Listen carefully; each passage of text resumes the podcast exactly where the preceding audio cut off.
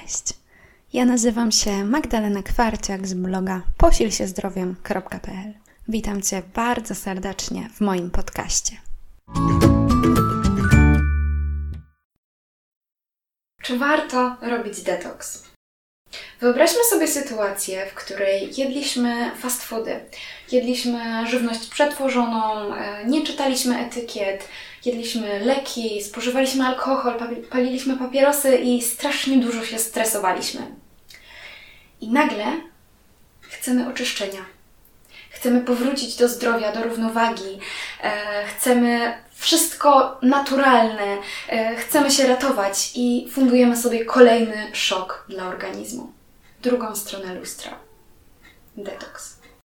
Czy w ogóle warto robić coś takiego? Czy to ma sens? Hm. Ma i nie ma.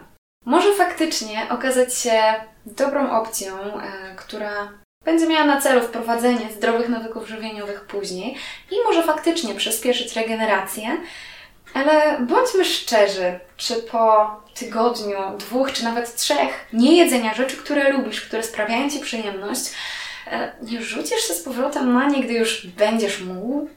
Oczywiście ja wiem, że prawdopodobnie zadbasz o odpowiednie wychodzenie z takiej diety.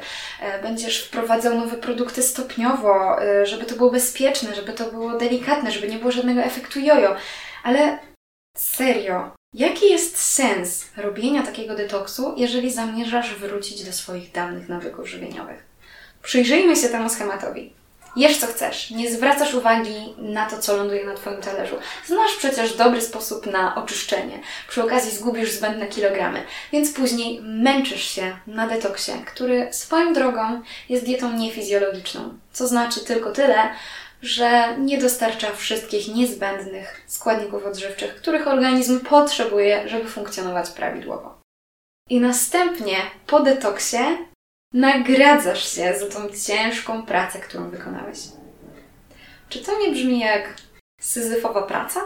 Błędne koło? Czy są jakieś plusy?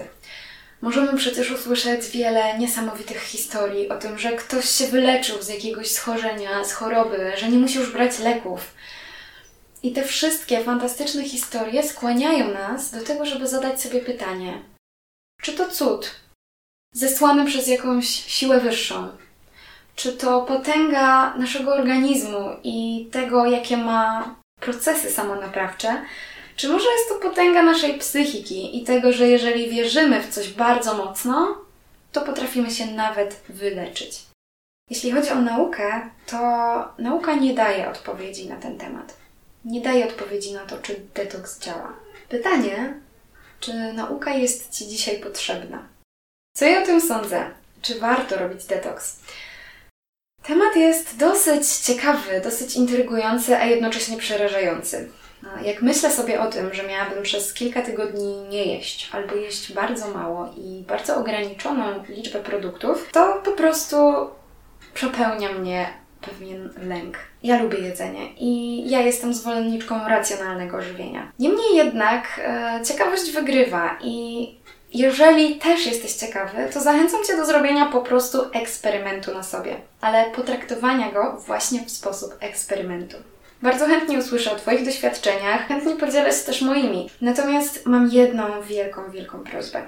Nawet jeżeli detoks pomógł Tobie, albo pomógł komuś z rodziny czy ze znajomych, nawet jeżeli tych historii jest kilka, to taka jedna historia jednej osoby czy dwóch nie jest dowodem naukowym i bardzo Cię proszę, żebyś o tym pamiętał, że to, że Tobie coś pomogło, nie znaczy, że jesteś mądrzejszy od lekarza. A moja druga prośba dotyczy tego, żebyś nie wpadł w to błędne koło oczyszczania się i życia pełnią życia, czyli jedzenia nie wiadomo czego. To nie jest sposób na to, żeby żyć w zdrowiu. Pamiętaj o tym, że detoks jest dietą niefizjologiczną i może być niebezpieczny. Na przykład jeśli chodzi o cukrzycę, na przykład jeśli chodzi o niedoczynność tarczycy. Jeżeli chcesz, zrób na sobie eksperyment i potraktuj to tylko i wyłącznie jako eksperyment. Być może detoks pomoże Ci w poznaniu nowych smaków, nowych przepisów, nowych połączeń.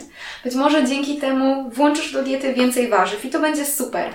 Może przyda się, żeby odzwyczaić się od słodkiego smaku albo od dużej ilości soli, którą spożywasz na co dzień.